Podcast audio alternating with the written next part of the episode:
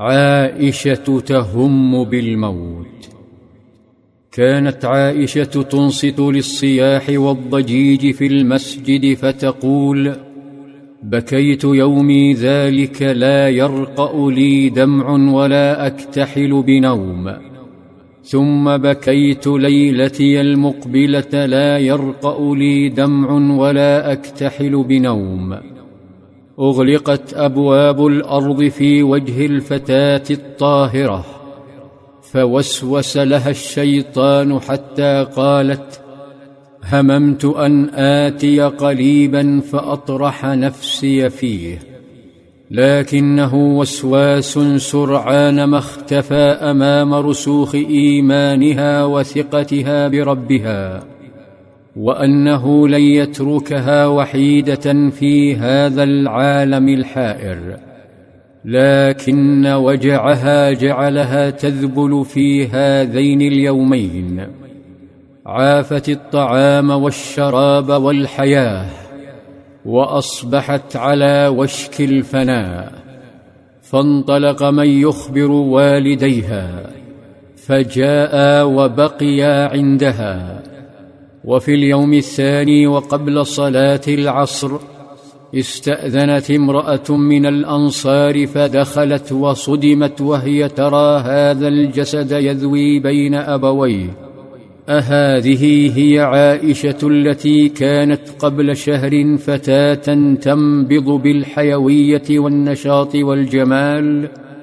أهذه عائشة التي سبقت حبيبها قبل الإفك فاضت عيون الأنصارية فجلست تبكي مع عائشة وأبويها اللذين قلت حيلتهما وشوه المنافقون سمعتهما في الطرقات والأسواق.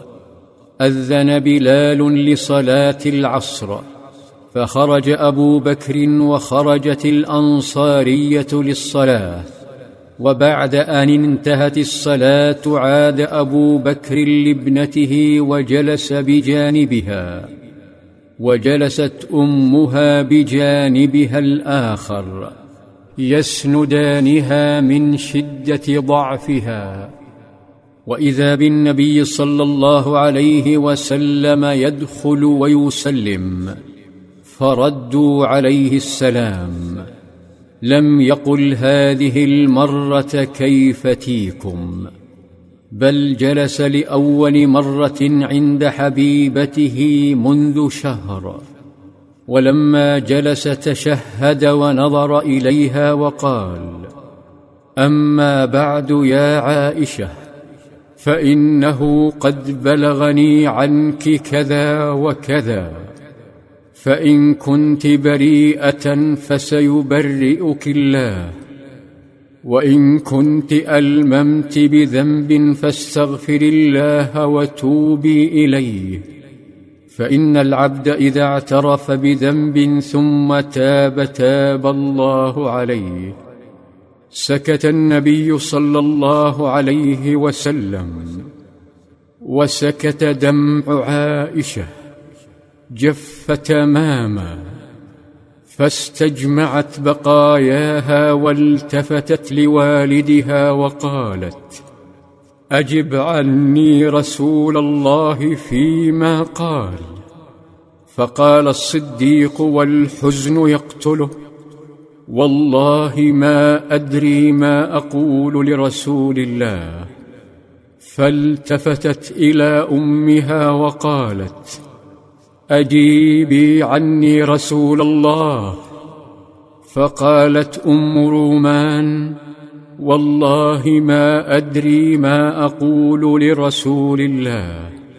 سكت الجميع وتاهت الإجابات.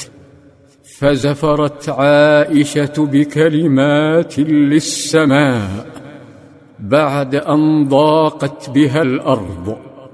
غاب بعدها نبي الله صلى الله عليه وسلم عن الوعي.